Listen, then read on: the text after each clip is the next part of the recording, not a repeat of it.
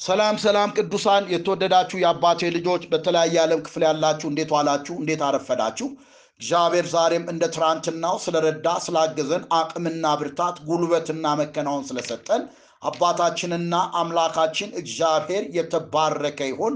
እንግዲህ ለረጅም ጊዜ የዮሐንስን ራእይ እየተመለከትን ምዕራፍ ሰባት ላይ ቆመን እንደነበረ ሁላችን እናስታውሳለን። በተለይ ደግሞ በመሃል አዳዲስ የገባችሁ በዚህ ኔትወርክ ውስጥ የታቀፋችሁ እንደገና ወደኋላ ግን ደግሞ በወፍ በረር revised እናደርግና ቀጥታ መንፈስ ቅዱስ ከራእይ ምዕራፍ ሰባት ጀምሮ ያለውን እግዚአብሔር ለእኛ ለቤተ ክርስቲያን የጻፈውን ደብዳቤ በስነ ስርዓት እንድንረዳና እንድናስተውል መንፈስ ቅዱስ ያስተምረናል። እንግዲህ ለሌሎቻችንም ወደኋላ መለስ ብዬ ይህንን የዮሐንስ ራእይ በመከለስ ወደ መልእክቶቼ ለመግባት መንፈስ ቅዱስ ያግዘኛል። በተለይ ደግሞ ይህ የዮሐንስ ራእይ በአጻጻፍም ሆነ በይዘቱ ከተቀሩት የአዲስ ኪዳን መጽሐፍት በብዙ መልኩ የሚለይ መጽሐፍ ነው። ምንም እንኳን መጽሐፉን ልዩ የሚያደርጉት ብዙ ምክንያቶች ቢኖሩ እንደሚችሉ ቢታወቅም በዚህ በዮሐንስ ራእይ ግን ይህ የመጽሐፉን መግቢያ ስድስት ዋና ዋና ምክንያቶችን እንድንመለከት እፈልጋለሁ። ምክንያቱም አንድን ነገር በደንብና በጥልቀት ካልተረዳንና ካልገባን ካላስተዋልን የሚኖረን እውቀት ወይንም የሚኖረን መረዳት ለዛ ለምናየው ለምንረዳው ነገር ያለን አናሳ ይሆንብናል። በመጀመሪያ ደረጃ የዮሐንስ ራእይ ብቸኛ የአዲስ ኪዳን ትንቢት መጽሐፍ ነው።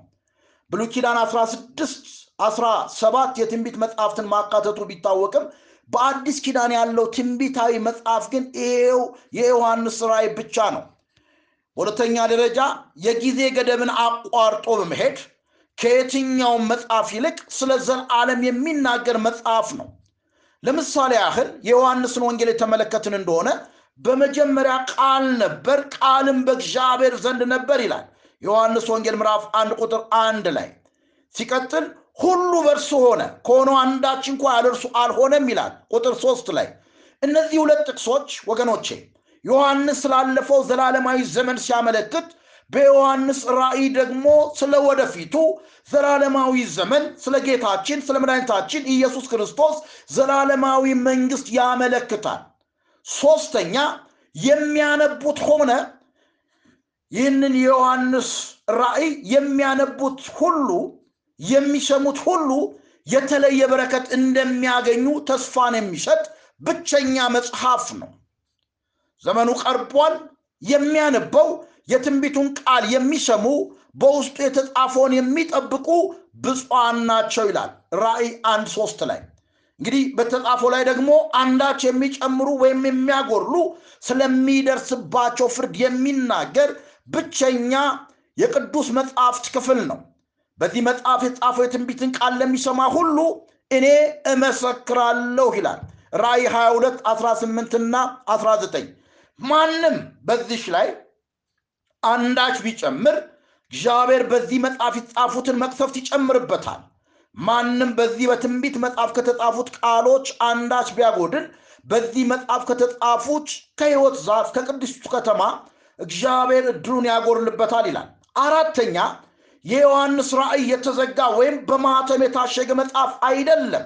ለምሳሌ ያህል ትንቢተ ዳንኤልን የወሰድን እንደሆነ እስከ መጨረሻው ዘመን ድረስ የታተመ ወይም የተዘጋ መጽሐፍ ሆኖ እንደሚቀጥል ያመለክታል። ትንቢተ ዳንኤል ምዕራፍ 12 ቁጥር 9ን ማየት ትችላላችሁ። ዮሐንስ ራእይን ግን በሚመለከት ከዚህ የተለየ ነው። የተነገረው ዘመኑ ቀርቧልና የዚህን መጽሐፍ ትንቢት ቃል በማተም አትዝጋው ይላል ራእይ 22 10 ላይ።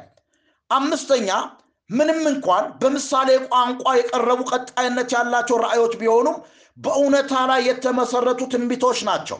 ስለሆነም ምሳሌያዊ አተረጓጎሙ እንድንከተል ዮሐንስ ራሱ በግልጽ ካላመለከተ በቀር ሐሳቡን ይህንን የዮሐንስ ራእይ ስንሰማ ብቻ ሳይሆን ስናጠና ቃል በቃል መውሰዱ በይበልጥ ይመረጣል። ስድስተኛ መጽሐፍ ውስጥ የተካተቱ ሌሎች ቅዱሳን መጽሐፍት ውስጥ ያሉ ሐሳቦች ናቸው። ስለሆነም የዮሐንስ ራእይ አዲስ ፈጠራ አይደለም ማለት ነው ወገኖቼ። ይልቁንም በሌሎች ክፍሎች ተጀምረው የነበሩ ሀሳቦች ወደ መጨረሻ መደምደሚያ መምጣታቸውን ጉል በሆነ መንገድ የሚያሳየው መጽሐፉ አስር ርዕሰ ጉዳዮችን ከማንሳት ባሻገር እነዚህ ርዕሰ ጉዳዮች ወደ ማጠቃለያ ደረጃ መምጣታቸውን አብሮ ያመለክታል። ስለዚህ የመጽሐፉን ጭብጥ ሐሳብ እንድናገኝ ከተፈለገ ከሌሎች መጽሐፍቶች ቅዱሳን መጽሐፍቶች ጋር በማገናዘብና ማንበብ ወይንም ማጥናት ይኖርብናል። ለምንድን ነው ይሄንን የምትናገረው ብላችሁ ልታስቡ ትችላላችሁ ቅድም እንዳልኩት ስለ አንድ ነገር በቂ እውቀት ከሌለን በተለይ ደግሞ ከመጽሐፍ ቅዱስ ውስጥ ለእኛ ለቤተ ክርስቲያን የተሰጠን ከእግዚአብሔር አምላካችን በጌታችን በመድኃኒታችን በኢየሱስ ክርስቶስ አማካኝነት በእግዚአብሔር ባሪያ በዮሐንስ ለእኛ የተጻፈ ጠቃሚ ደብዳቤ ስለሆነ አሁን የሚሆነውን ወደፊት ሊሆን ስላለው ነገር የሚያስረዳን ስለሆነ እንድንዘጋጅ ከእንቅልፋችን እንድነቃ የሚያደርገን ስለሆነ ብዙ ሰዎች የዮሐንስ ራእይን ለማጥናት የዮሐንስ ራእይን ለመስበክ በብዙ እንደሚከብድ ይታወቃል ነገር ግን መጽሐፉ የተዘጋ አይደለም የተከደነም አይደለም። መጽሐፉ በጥቁርና በነጭ በመንፈስ ቅዱስ መረዳት እንረዳ እናስተውለው ጊዜውንና ዘመኑን መርምረን ሊሆን ያለውን ነገር አስተውለን የምንራመድበት ለእኔ ለአንተ ለአንቺ የተጻፈ ደብዳቤ በመሆኑ ይህንን ደብዳቤ ደግሞ ርዕስ አንኳሩን ወይንም ጭብጩን በሚገባ መረዳት ስለሚገባን ለዛ ኢንዲቴል በሰፊው ልናውቀው ስለሚገባ ነው እንግዲህ ከአመት በፊት ይመስለኛል እስከ ምዕራፍ ስድስት ድረስ ስንሄድ መጀመሪያ የነበራችሁ ሰዎች በደንብ ታውቁታላችሁ ግን ደግሞ አሁንም ይጠቅማችኋል። ምንጊዜም የእግዚአብሔር ቃል አይጠገብም። የእግዚአብሔር ቃል አይለመድም። ማለዳ ማለዳ አዲስ ነው። ትናንትና የሰማነውን ቃል ዛሬ በተለየ አቅጣጫ መንፈስ ቅዱስ እንድንሰማው ስለሚያደርገን ልበሰፊ ሆነን ይህንን የዮሐንስ ራይ ማወቅ ይገባናል። ስለዚህ አስር አብይ ርዕሰ ጉዳዮቹ አንደኛው በዋናነት ደረጃ የመጽሐፉ አብይ ርዕስ ጌታ ኢየሱስ ክርስቶስ ራሱ ነው። ጌታ ኢየሱስ ክርስቶስን በሚመለከት መጽሐፍ ቅዱስ ለመጀመሪያ ጊዜ ፍንጭ የሰጠው በዘፍጥረት ምዕራፍ 3 ቁጥር 15 እንደነበር ይታወሳል ምክንያቱም በዛ ቦታ ላይ የሚናገረው በአንተና በሴቲቱ በዘርና በዘሯ መካከል ጠላትነትን አደርጋለሁ። እርሱ ራስን ይቀጠቅጣል አንተም ሰኮናውን ብሎ የሰጠው ለሰው ልጅ የሰጠው ኪዳን ነው። ይህ ጥቅስ ጌታ ከሴት እንደሚወለድ የባቡን ራስ እንደሚቀጠቅጥ የሚያመለክት ነው። ስለዚህ የዚህ ዋና የዮሐንስ ራእይ ዋና ርዕሱ ጌታ ኢየሱስ ብቻ ነው ሁለተኛው ምንም እንኳን ስለ ቤተ ክርስቲያን ምንነት በብሉይ ኪዳን ባይጠቀስም ለመጀመሪያ ጊዜ ቤተ ክርስቲያን የሚለውን ቃል የተጠቀመው ራሱ ጌታ ኢየሱስ ክርስቶስ ነው ለምሳሌ ማቴዎስ ምዕራፍ 16 ቁጥር 18 ላይ ሰዎች ስለ እኔ ምን ይላሉ ብሎ ጴጥሮስን በጠየቀው ጊዜ አንዳንዶች ኤልያስ አንዳንዶች ኤርሚያስ ይሉሃል ባሉት ጊዜ እናንተስ ማን ትሉኛላችሁ ሲል አንተ ያው የእግዚአብሔር ልጅ ነህ በተናገረው ጊዜ ኢየሱስ ክርስቶስ ምንድን ያለው? ማቴዎስ 16 ቁጥር 18 ላይ እኔም እልሃለሁ አንተ ጴጥሮስ ነህ በዚች አለት ላይ ቤተ ክርስቲያንን እሰራለሁ የገሃነም ደጆች አይችሏትም ይላል። ስለዚህ ስለ ቤተ ክርስቲያን የተነገረበት ክፍል በዚህ ቦታ ላይ ብቻ ነው። ሶስተኛው የቅዱሳን ከሞት መነሳት መነጠቅ። ይህን በሚመለከት ከዮሐንስ 14 ከአንደኛ ተሰሎንቄ ከአንደኛ ቆሮንቶስ ምዕራፍ 15 መመልከት ይቻላል። አንደኛ ተሰሎንቄ ምዕራፍ 4 ከ13 እስከ 18 ያለውን መመልከት ትችላላችሁ። ምክንያቱም ቅዱሳን ሞትን የምንቀር ሳይሆን ከሞት እንደምንነሳ እንደገናም ደግሞ በምድር ላይ ተዘጋጅተን የምንጠብቅ ከሆነ ጌታ ኢየሱስ ክርስቶስ በብዙ ከመላእክቶች ጋር ሲመጣ እርሱን ለመቀበል እንደምንነጠቅ የሚናገርበት ክፍል ነው። አራተኛው ትልቅ አራተኛውና ትልቁ ስለ ታላቁ መከራ የሚናገርበት ክፍል ነው። ይህም በሚመለከት በዘዳግም ምዕራፍ አራት ህዝቡ በመከራ ውስጥ እንደሚያልፉ እግዚአብሔር ተናግሯል። ብዙ ሰዎች ስለ ታላቁ መከራ የተለያየ አመለካከት አላቸው። ነገር ግን ታላቁ መከራ ምንድን ነው ቤተ ክርስቲያን በምድር ያለች ነው ወይንስ ቤተ ክርስቲያን ከተወሰደች በኋላ ለሚለው ነገር እግዚአብሔር አስቀድሞ በዘዳግም አራት ላይ እነኚህ በምድረ በዳ ይኖሩ የነበሩ በምድረ በዳ ይሄዱ የነበሩ ሲያጉረመርሙ የነበሩ ለእስራኤል ህዝቦች በመከራ ውስጥ በታላቅ መከራ ውስጥ እንደሚያልፉ እግዚአብሔር እንደተናገረ ይህ ታላቅ መከራ ምን እንደሆነ የምናይበት ነው። አምስተኛው ርዕሰ ጉዳይ ሰይጣንና እርኩሰን መናፍስቱ ናቸው። በዚህ በዮሐንስ ራእይ ላይ ከተጻፈው አንዱ ሰይጣንና እርኩሳን መናፍስቱ በሕዝቅኤል 28 ስለ ጢሮስ ንጉሥ አንተ የንጋት ኮከብ አጥቢያ ኮከብ ሆይ እያለ ከርኩሳን መናፍስቱ ጋር እንዴት እንደተጣለ በምድር ላይ እንዴት እንደወደቀ የሚናገርበት ክፍል ነው ስድስተኛ የአመት ሰው መገለጥ ነው። የአመት ሰው። ሰባተኛ የሐሰት ትምህርት መነሳሳትና መስፋፋት። ትንቢተ ዳንኤል ምዕራፍ 2 ከ31 እስከ 45 አንብቡት። ማቴዎስ ምዕራፍ 13 ላይ በእግዚአብሔር ቤት በመቅደሱ ላይ እርኩስ ነገር ቆሞ ስታይ አንባቢው ያስተውል ይላል መጽሐፍ ቅዱስ ላይ። የሐሰት ትምህርት መነሳትና መስፋፋት። ስምንተኛ የአሕዛብ ዘመን መጀመሪያና ፍጻሜው። የአሕዛብ ዘመን ይጀመራል ይፈጸማል። ትንቢተ ዳንኤል ምዕራፍ 2 ከ37 እስከ 45 አንብቡት። ሉቃስ ወንጌል ምዕራፍ 2 ከ21 እስከ 24 አንብቡት። የአሕዛብ ዘመን እስኪፈጸም ድረስ ኢየሩሳሌም በአሕዛብ እንደምትረገጥ ጌታ ኢየሱስ ክርስቶስ ተናግሯል። ዘጠነኛው የጌታ የኢየሱስ ክርስቶስ ዳግም መምጣት ሐዋርያ ይሁዳ በምልክቱ እንደሚነግረን የጌታ የኢየሱስ ክርስቶስን ዳግም ምጽአት በሚመለከት ለመጀመሪያ ጊዜ ያመለከተው ሄኖክ ነበር። ሁላችንም እንደምናውቀው ዘፍጥረት አምስት ላይ ሄኖክም አካሄዱን ሄኖክም አካሄዱን ከእግዚአብሔር ጋር አደረገ አልተገኘም። እግዚአብሔር ወስዶት ነበር ይላል ይህ የመጀመሪያው መጽሐፍ ወደ ሆነ ወደ ኦሪት ዘፍጥረት ይወስደናል።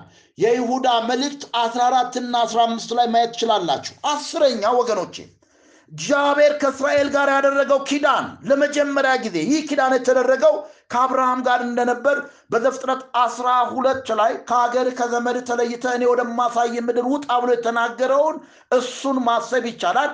እግዚአብሔር ለእስራኤል አምስት ነገሮች እንደሚያደርግላት ተናግሯል እነዚህ ቃል ኪዳኖች በቅደም ተከተል መፈጸማቸውን የምንመለከተው በዚህ በዮሐንስ ራእይ ነው።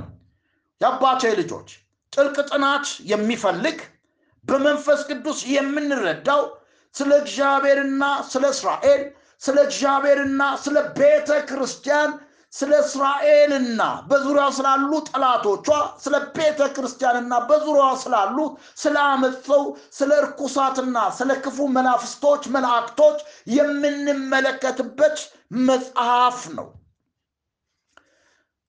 እንግዲህ የአባቴ ልጆች ዮሐንስ ራእይ ይህን ያህል ከባድና ውስብስብ መጽሐፍ ደግሞ አይደለም በመጀመሪያ መጽሐፉ ራሱ በተለያዩ ምድቦች ተዘጋጅቶ የሚገኝ ነው። ዮሐንስ እንግዲህ ያየኸውን ያየኸውን አሁን ያለውን አሁን ከዚህ በኋላ ይሆን ዘንድ ያለውን ጻፍ። ያየውን አሁን ያለውን ከዚህ በኋላ ወደፊት የሚሆነውን ጻፍ የሚል መመሪያ ከራሱ ከኢየሱስ ክርስቶስ ተቀብሎ የጻፈው ማለት ነው። ይህ ማለት ያለፈው አሁን ያለውን ወደፊት የሚሆኑ ማለት ነው። በዚህ ሁኔታ ተደራጅቶና ተቀናጅቶ የሚገኝ ሌላ መጽሐፍ ከመጽሐፍ ቅዱስ ማቅረብ አይቻልም። ዮሐንስ ራእይ በወቅቱ ስለነበሩ ሰባት አብያተ ክርስቲያናት ያነሳል። እነዚህ ሰባት አብያተ ክርስቲያናት ከኢየሱስ ክርስቶስ ዘንድ በዮሐንስ አማካኝነት መልክ ደርሷቸዋል እነዚህ አብያተ ክርስቲያናት ዛሬ በዓለማችን ያሉ አብያተ ክርስቲያናትን ይወክላሉ።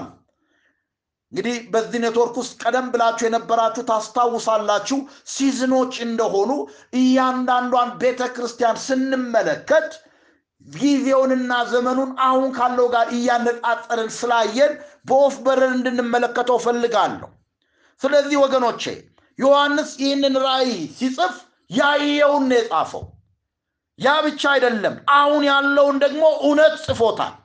አሁን ያለውን እውነት ብቻ አይደለም። ከዚህ በኋላ ወደፊት የሚመጣውን የሚሆነውን ነገር ጽፏል።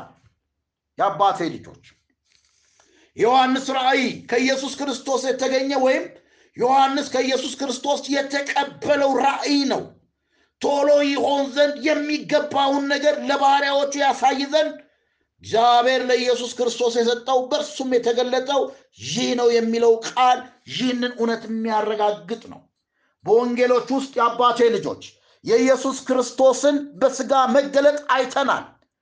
በወንጌላት ውስጥ በማቴዎስ በማርቆስ በሉቃስና በዮሐንስ ወንጌል ውስጥ የኢየሱስ ክርስቶስን በስጋ መገለጥ አይተናል። ይሁን እንጂ ወንጌሎቹ የተሟላውን መለኮታዊ ክብሩንና ሙላቱን አለማሳየታቸው ደግሞ እውነት ነው። ልብ ብላችሁ ስሞኝ በወንጌሎቹ የተመለከትነው የኢየሱስ ክርስቶስን ውርደትና መከራ ነው። ኢየሱስ ክርስቶስ እንደ ባሪያ ሆኗል። እንደ ባሪያ ተተፍቶበታል።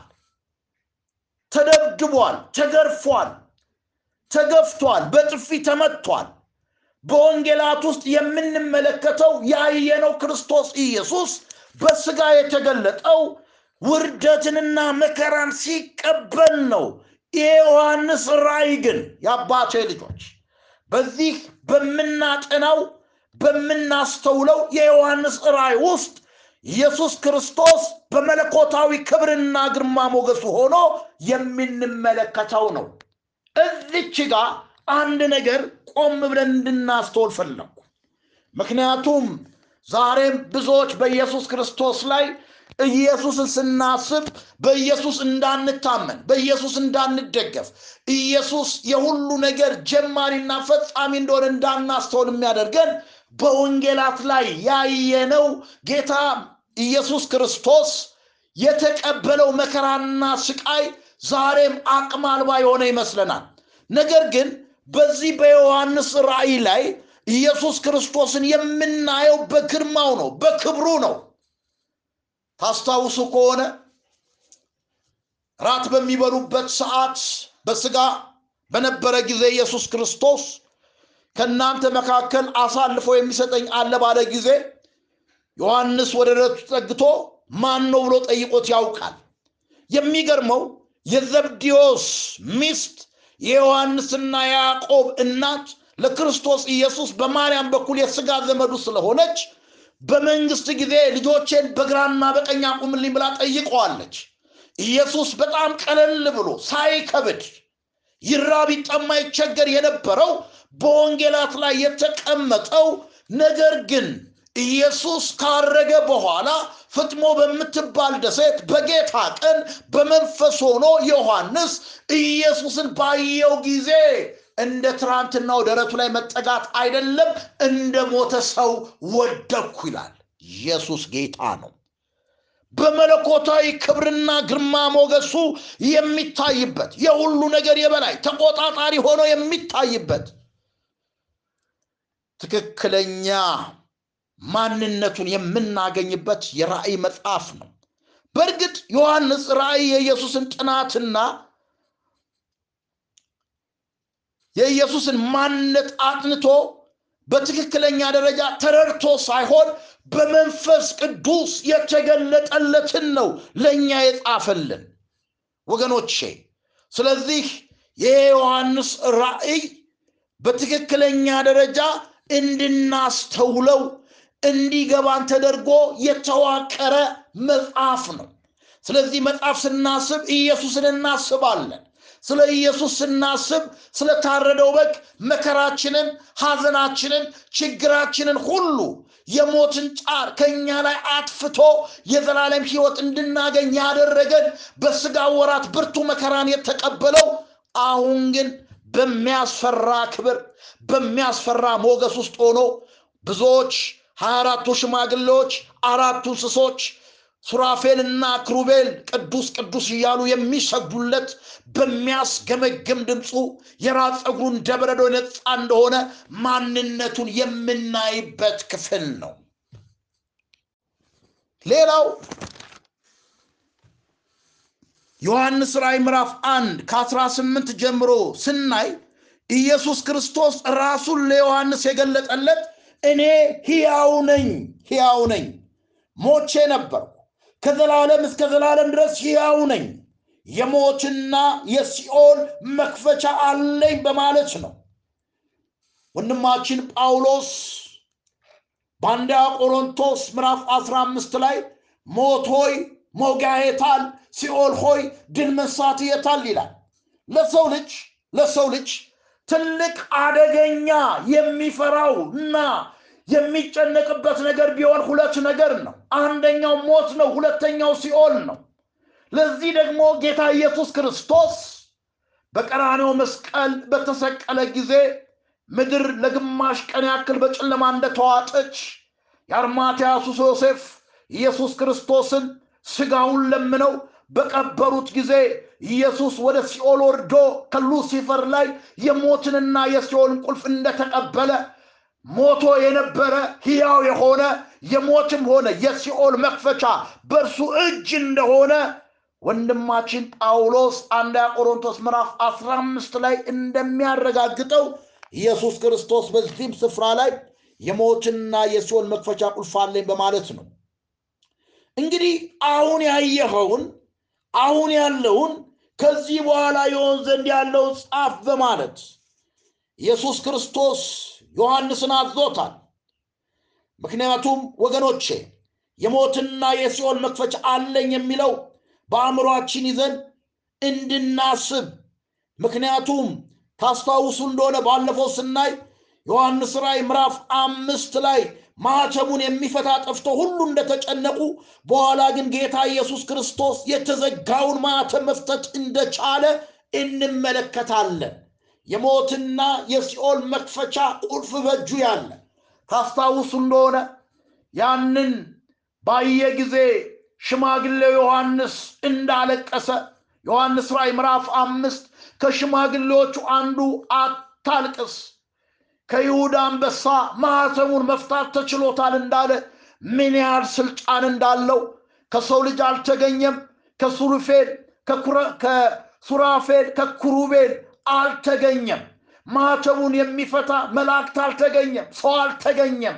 ነገር ግን የታረደው በግ የናዝሬቱ ኢየሱስ የነገስታት ንጉሥ የጌቶች ጌታ የሞትና የሲኦል መክፈቻ ቁልፍ ያለው ማኅተሙን እንደፈታ ምንም የሚያስፈራ ነገር እንደሌለ ኢየሱስ ክርስቶስ በስጋ ወራት በወንጌላት ላይ ሲያገለግል እንደተናገረው ጸሐፊዎቹ እነ ማቴዎስ እነ ማርቆስ እነ ሉቃስ እነ ዮሐንስ እንደ ጻፉት እስከ ዓለም ፍጻሜ ከእናንተ ጋር ነኝ። አልተዋችሁም አልጥላችሁም እንዳለ መጽሐፍ ቅዱሳችን ያስቀምጣል። ወገኖቼ ኢየሱስ ክርስቶስ በስብናው በላቀ ካህንነቱ ያለውን የከበረ ስፍራ ነው። እንግዲህ ይህንን የዮሐንስ ራእይ ስንማር ለተማርነውም እንደ ክለሳ ይሆናል። የመጀመሪያው ምድብ የምናየው ኢየሱስ በላቀ ክብሩ በማንነቱ ነው።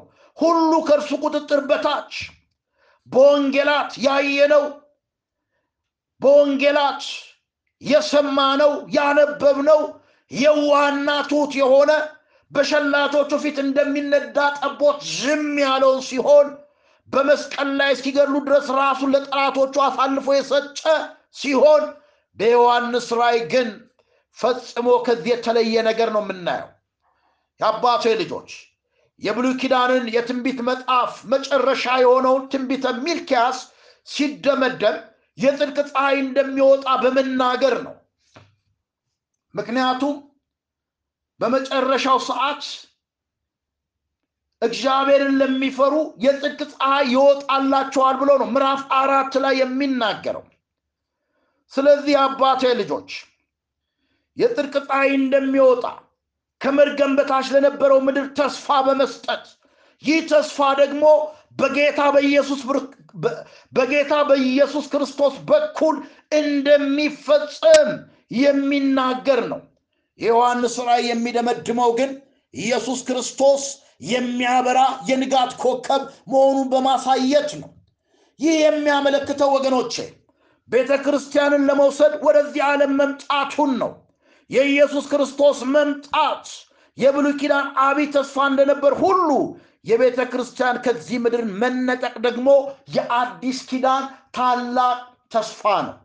ለዚህ ነው ሁልጊዜ ጸሎታችንን ስንጨርስ እግዚአብሔር የሰጠንን መልእክት ስንጨርስ ማራናታ አሜን፣ ጌታ ኢየሱስ ሆይ ቶሎና የምንለው የኢየሱስ ክርስቶስ መምጣት ብቸኛ ለአማኞች ተስፋ ስለሆነ ነው። ብዙዎች ይህንን ነገር መስማት አይፈልጉትም። ነገር ግን እኛ በምድር ላይ መሆን የሚገባንን ሆነን ስራችንን ሁሉ ከጨረስን በኋላ ኢየሱስ እንዲመጣ እንፈልጋለን። ነገር ግን አይኑ የተከፈተ እውነት የበራለት ሰው ሁል ጊዜ ነፍሱ የምትናፍቀው የሚወደውን የሚወደውን ወንድማችን ጳውሎስ እንደተናገረ ላየው ናፍቃለሁ አለ። ላየው ናፍቃለሁ። ዘማሪ እንዳለ ወልደ ጊዮርጊስ በዝማሬው አጠገቤ ሆኖ ይናፍቀኛል አለ። ይናፍቀኛል፣ ይናፍቀኛል። ወደ እርሱ ለመሄድ መናፈቅ እርሱ ወደ እኛ እስኪመጣ ድረስ ያ ትልቅ ሚስጥር ነው ወገኖቼ። የተናገረው ነገር በሕይወት ላይ ይሆናል። ምክንያቱም ተስፋን የሰጠ የታመነ ነው። ትሆናለህ ያልከውን ትሆናለህ። ከዛ በኋላ ሳ ነገር ግን ለሀያ አራት ሰዓት ቀንና ማታ የሌለበት እንደ መብራት ጨረቃና ከዋክብት የማያበሩበት በጉ መብራት ሆኖ የሚያበራበት ወገኖቼ ይሄ ለቤተ ክርስቲያን የጌታችን የመድኃኒታችን የኢየሱስ ክርስቶስ መገለጥና መምጣት ትልቅ ተስፋ ነው። የአባቴ ልጆች በመጀመሪያው መጽሐፍ ማለትም በዘፍጥረት መጽሐፍ እና በመጨረሻው የዮሐንስ ራእይ መጽሐፍ መካከል ያለው ጥብቅ ትስስር መገንዘብ ደግሞ በጣም ይጠቅማል። ኢየሱስ ክርስቶስ መጽሐፍትን ሁሉ ትመረምራላችሁ፣ መጽሐፍት ስለ እኔ ይናገራሉ አለ። ስለ እኔ ይናገራሉ። ሕይወት እንዲሆንላችሁ እንዲበዛላችሁ መጣው እንዳለ የመጀመሪያው መጽሐፍ በዘፍጥረትና በዮሐንስ ራእይ መካከል ያለውን ትስስር ስናጠና መጀመሪያ በዘፍጥረት ላይ መሬት መፈጠሯን ሲናገር በዮሐንስ ራእይ ደግሞ ይቺ አሁን ያለንባት ምድር ማለፏን እናያለን። በዘፍጥረት ሰይጣን የመጀመሪያ አመፅ፣ በዮሐንስ ራእይ ደግሞ ሰይጣን ለመጨረሻ ጊዜ የሚያደርገውን አመፅ እንመለከታለን። በዘፍጥረት ጨለማውን ሌሊት ተብሏል። በዮሐንስ ራእይ ግን ጨለማም ሆነ ሌሊት አይኖርም። በዘፍጥረት የተከማቸ የውሃ ስብስብ ባህር ተብሏል።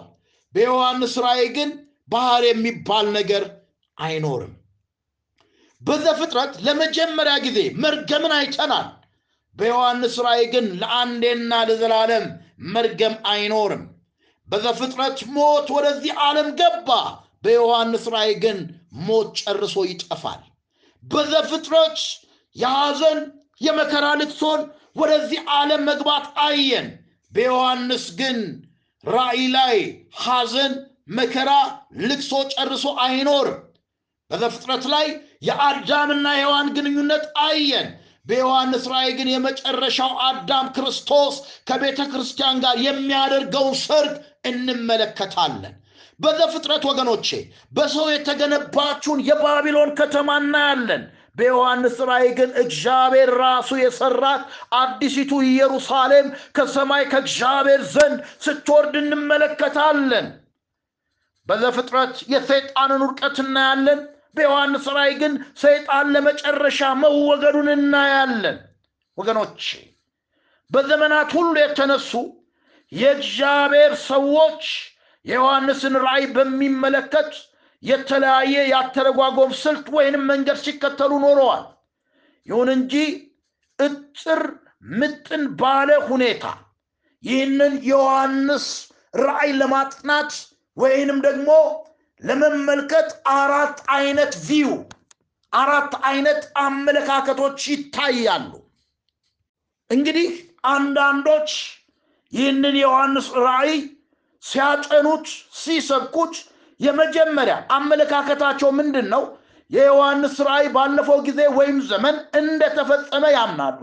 ስለዚህ ሁኔታዎች የሚመለከተው ከዚያ ዮሐንስ በነበረበት ዘመን ሁኔታ አኳያ ሲሆን በመጽሐፍ ውስጥ ያሉ ሁኔታዎች ኔሮ በሚባለው ንጉሥ ዘመን ወይንም በዶሚቲያን ዘመን ተፈጽመዋል። እነዚህ ሰዎች አመለካከት ከሆነ የዮሐንስ ራእይ ምንም ትንቢታዊ ይዘት የለውም። የተጻፈውም በዚያ ዘመን ነው። የተለያየ መከራና ስደት ለደረሰባቸው ክርስቲያኖች መጽናኛ እንዲሆናቸው ነው። እኔ ግን በበኩል እኔ ደመላሽ ይህንን አመለካከት አልቀበልም። ምክንያቱም አንደኛ ይሄ መጽሐፍ ትንቢታዊ ይዘት እንዳለው እረዳለሁ። በዛ ዘመን በዛ ዘመን ተጽፎ ከሆነ በዛ ዘመን ለነበሩ ሰዎች ተጽፎ ከሆነ አሁን ላለንበት ዘመን አስፈላጊ አይደለም ማለት ነው። ስለዚህ ፈጽሞ እንደነሱ አይነት ከሆነ በመጽሐፍ ቅዱስ ውስጥ መቀመጥ አልነበረበትም። ሁለተኛው ተርጓሚዎች የዮሐንስ ራእይን ሲተረጉሙት መተርጎም ያለበት ይላሉ ከታሪካዊ እውነታ አኳያ መሆን አለበት የሚለውን አቋም ይይዛሉ። ዮሐንስ ራእዩን ካየበት ጊዜ አንስቶ እስካሁን እስካለንበት ጊዜ ድረስ ያለው ታሪካዊ ሁኔታ በተከታታይ እየተፈጸሙ እንደሆነ ነው።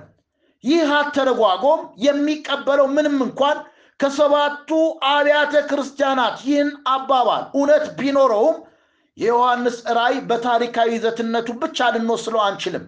ትንቢታዊ እውነትንም ማካተት አብሮ መመከት አስፈላጊ ነው። ሶስተኞቹ የዮሐንስ ራእይን ታሪካዊ እውነታነት ሳይዘነጋ አተረጓጎሙ ግን ከመንፈሳዊ መልእክቱ አኳያ መሆን አለበት ይላል።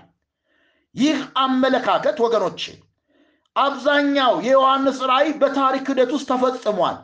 አሁን የቀረም ቢሆን መንፈሳዊ መልእክቱ ብቻ ስለሆነ አተረጓጎሙ መንፈሳዊ መሆን አለበት ይላል። አራተኛው የአተረጓጎም ስልት የዮሐንስ ራእይን የሚቀበለው ከትንቢታዊነቱ መጽሐፍ አንጻር ሲሆን ትክክለኛ ነው ብዬ እኔም የማምነው ይህንን አተረጓጎም ነው።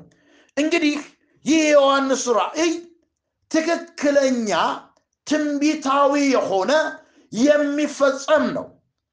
መጀመሪያም ይህንን መልእክት ይህንን የዮሐንስ ራእይን ለማስተማር ከማሰቤ በፊት የተለያዩ የእግዚአብሔር ሰዎች በተለያየ ጊዜ ውስጥ ያሉ የጻፉትን መጽሐፍቶች በሚገባ ለማየት ተገድጃለሁ፣ አጥንቻለሁ፣ ሁሉንም ተመልክቻለሁ።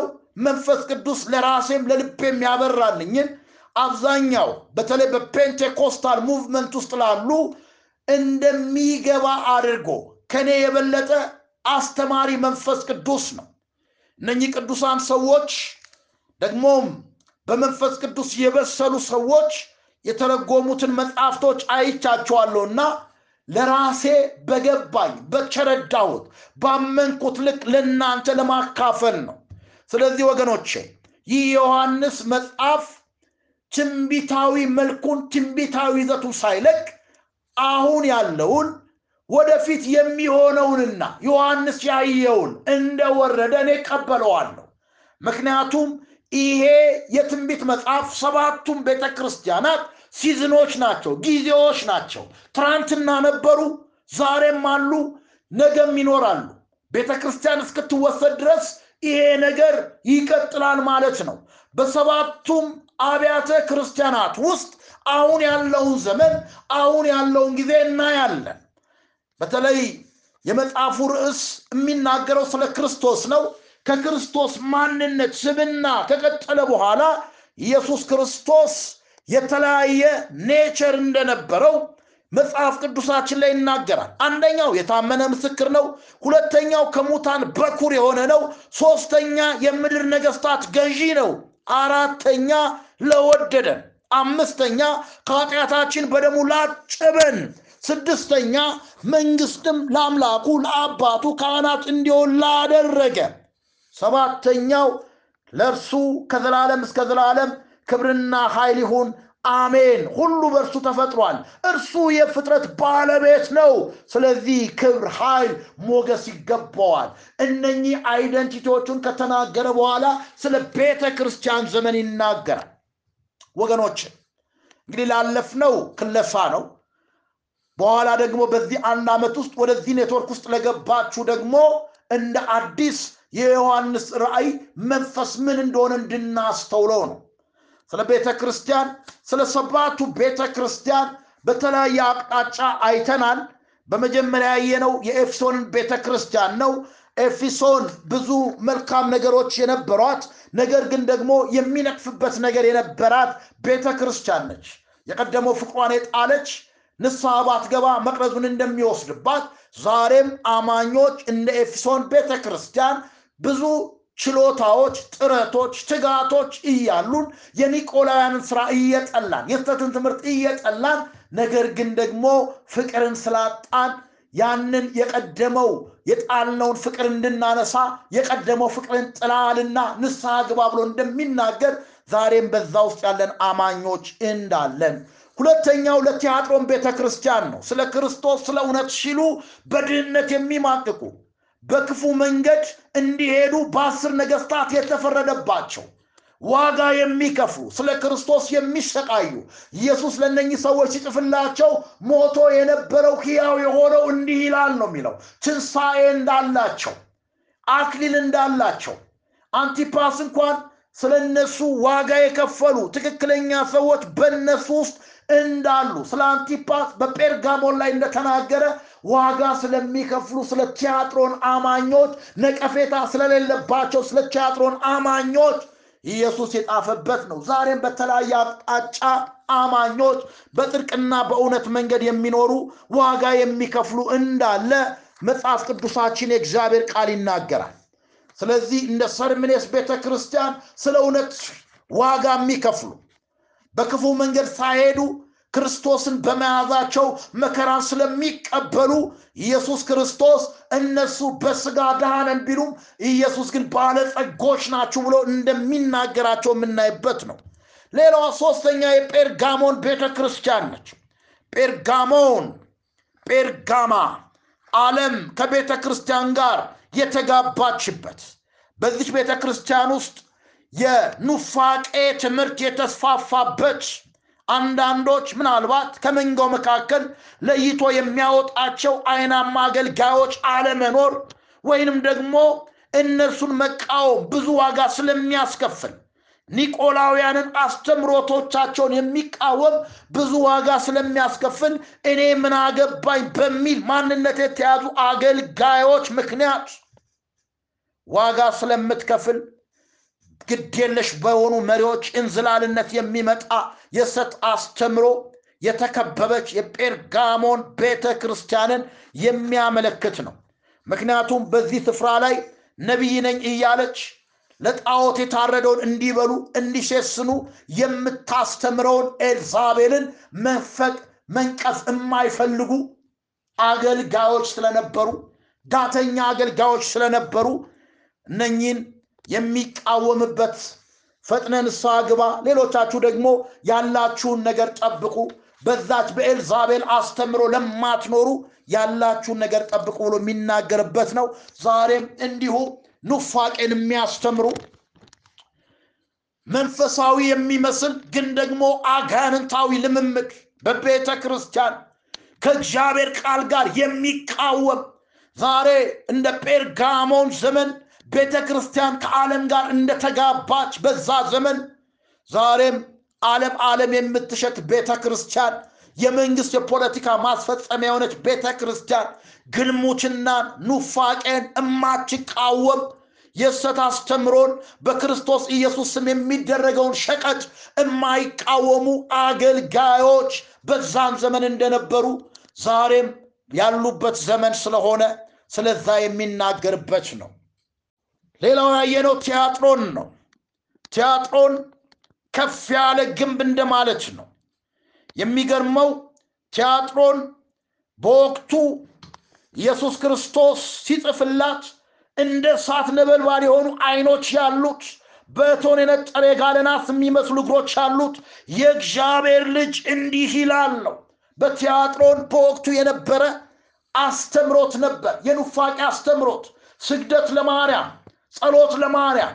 በተለያየ አይነት ሁኔታ ክርስቶስ ኢየሱስ የድንግል ማርያም ልጅ ነው በሚል ሁሉ ነገር በማርያም ስም እንዲደረግ የተወሰነበት ጊዜ ስለነበረ ጌታችን መድኃኒታችን ኢየሱስ ክርስቶስ ይህንን ነገር ለመምታት ለቲያጥሮን ቤተ ክርስቲያን መልአክ ወይንም ደግሞ መሪ ሲጽፍለት የእግዚአብሔር ልጅ እንዲህ ይላል ነው ኢየሱስ ክርስቶስ የማርያም ልጅ ሳይሆን የእግዚአብሔር ልጅ እንደሆነ የሚያስረግጥበት ቦታ ነው።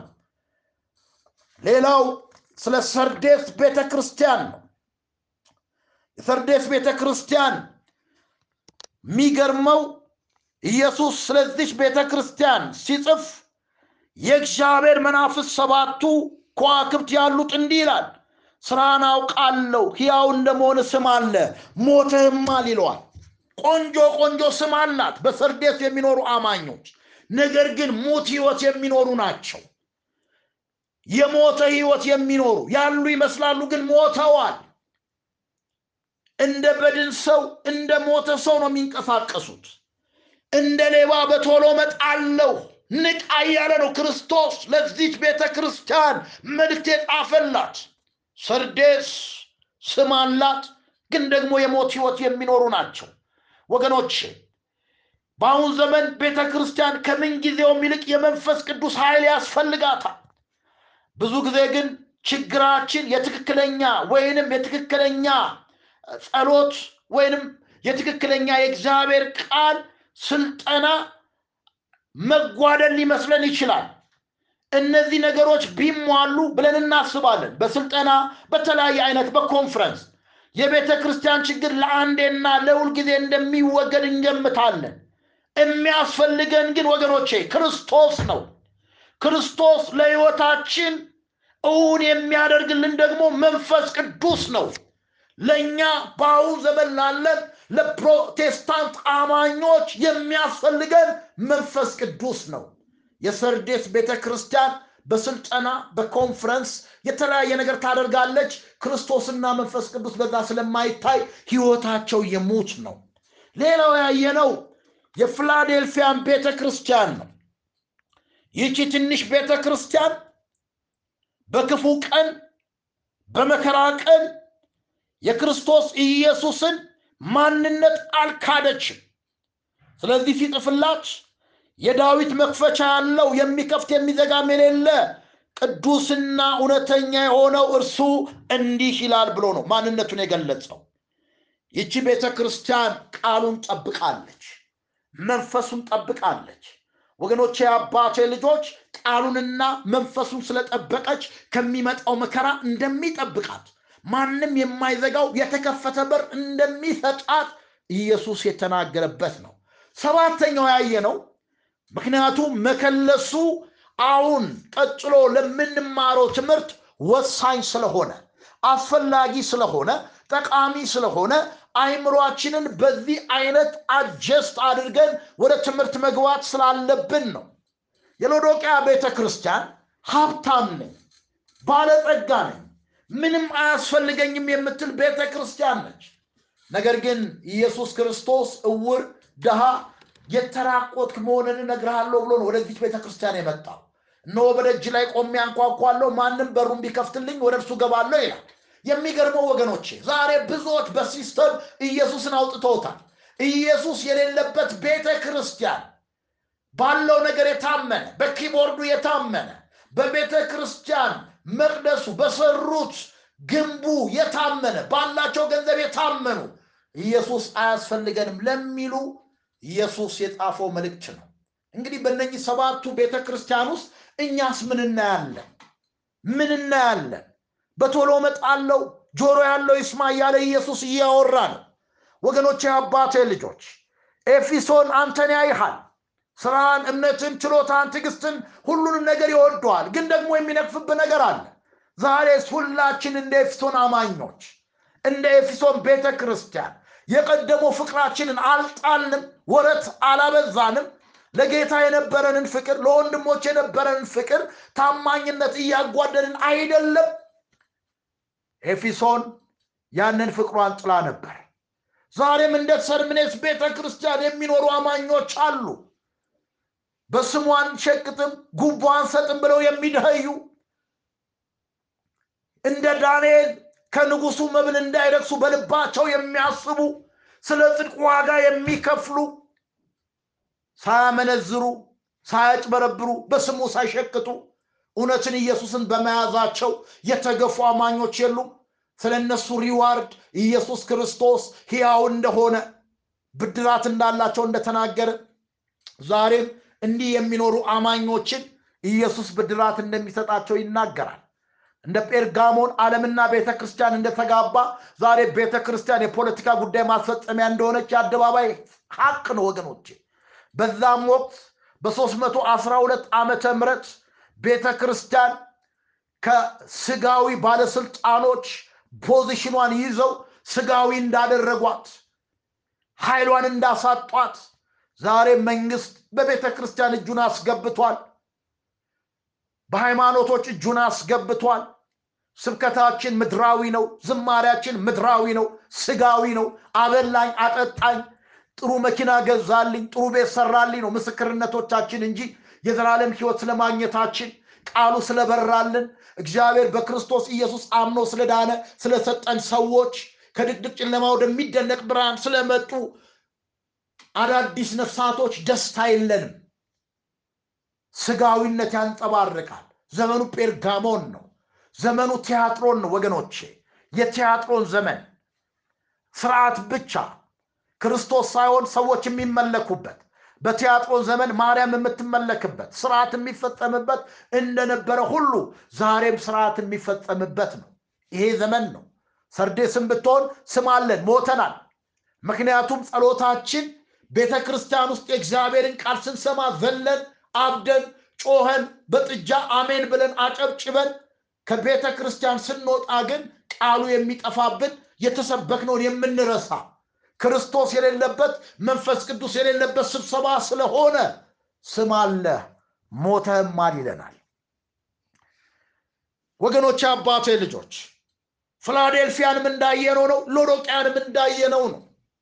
እንግዲህ በዚህ መረዳት ውስጥ ለነኚህ ለሰባቱም ቤተ ክርስቲያኖች ጌታችን መድኃኒታችን ኢየሱስ ክርስቶስ የተናገራቸው ነገር ነበር ያ የተናገራቸው ነገር ምንድን ነው ፈጥኖ እንደሚመጣ ነው። እንደሚመጣ ንስሐ እንዲገቡ ተናግሯል።